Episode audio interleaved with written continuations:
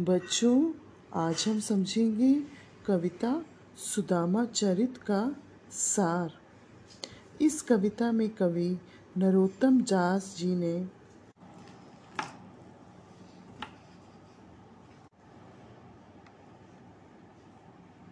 बच्चों, आज हम समझेंगे कविता सुदामा चरित जिसके कवि हैं नरोत्तम दास जी। कवि ने हमें यह बताया है इस कविता में कि कृष्ण व सुदामा की मित्रता बहुत सच्ची थी। वह हमें यह बताते हैं कि सुदामा की आर्थिक स्थिति ठीक नहीं थी, परंतु उनके मित्र श्री कृष्ण द्वारका के राजा बच्चों, आज हम समझेंगे कविता। सुदामा चरित का सार। इस कविता में कवि नरोत्तम दास जी ने कृष्ण व सुदामा की सच्ची मित्रता को दर्शाया है। जो सुदामा थे, उनकी आर्थिक स्थिति अच्छी नहीं थी। पर श्री कृष्ण जी द्वारका के राजा थे और सुदामा की पत्नी सुदामा को श्री कृष्ण जी के पास भेजती हैं सहायता के लिए।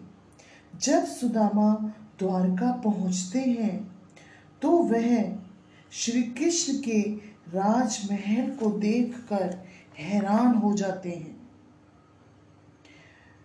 वह वहाँ द्वार पर खड़े होकर हैरान होकर देखते हैं और उनको जब श्री कृष्ण के द्वारपाल देखते हैं वह यह सोचते हैं कि यह व्यक्ति कौन है, जिसके सिर पर पगड़ी नहीं है, शरीर पर कुर्ता नहीं है, और पैरों में कोई जूते नहीं हैं। परंतु यह द्वारिका की सुंदरता को देखकर अत्यधिक चकित हो रहा है।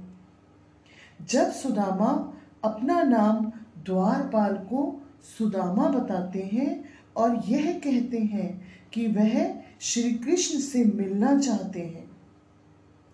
तब यह बात द्वारपाल अपने राजा श्री कृष्ण को बताता है। और जैसे ही श्री कृष्ण सुदामा का नाम सुनते हैं तो वह भाव विभोर हो जाते हैं। वह दौड़े दौड़े सुदामा से मिलते हैं और उनका हाल देखकर बेहाल हो जाते हैं। और रो रो कर कृष्ण जी के जो रोने में जो आँसू निकल रहे होते हैं, उन आंसुओं से ही वह सुदामा के पैरों को पोछते हैं, धोते हैं। फिर वह देखते हैं कि सुदामा के बगल में एक पोटली है तो वह अपने मित्र से कहते हैं कि तुम यह पोटली मुझे क्यों नहीं दे देते? क्या मेरी भाभी, यानी आपकी पत्नी ने मेरे लिए कोई भेंट भेजी है? परंतु सुदामा अभी भी उस पोटली को छिपाते हैं। फिर कृष्ण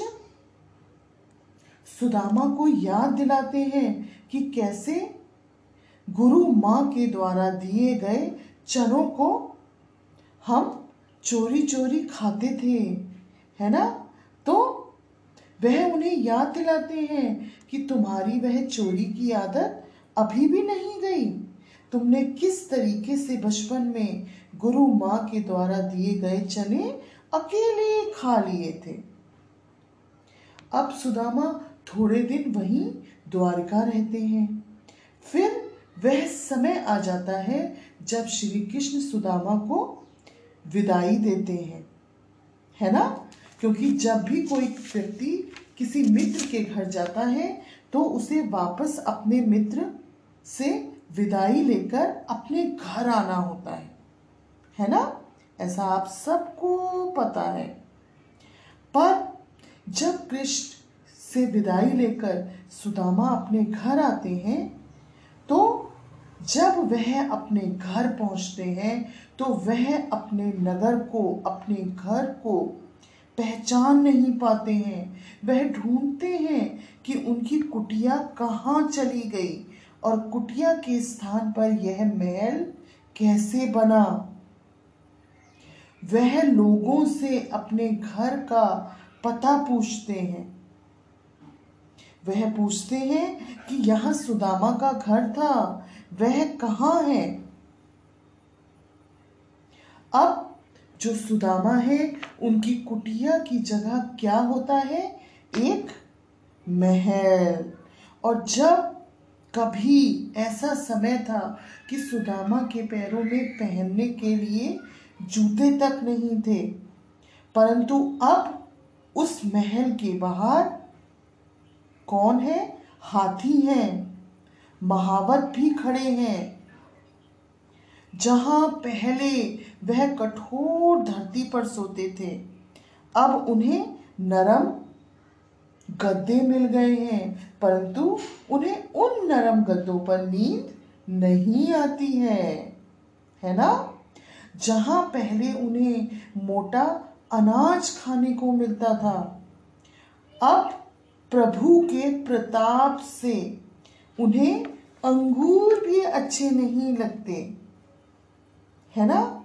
आप एक यहाँ पर एक ऐसी स्थिति को महसूस करिए जिसमें कृष्ण के प्रताप से बदलाव आ चुका है। अब अंत में सुदामा यह सोचते हैं कि जो मेरे मित्र हैं यानी जो प्रभु हैं, उन्होंने अपने मुख से कुछ भी नहीं कहा। परंतु उन्होंने अपनी मित्रता को दिखाते हुए मुझे, यानी मुझे छोटा नहीं होने दिया।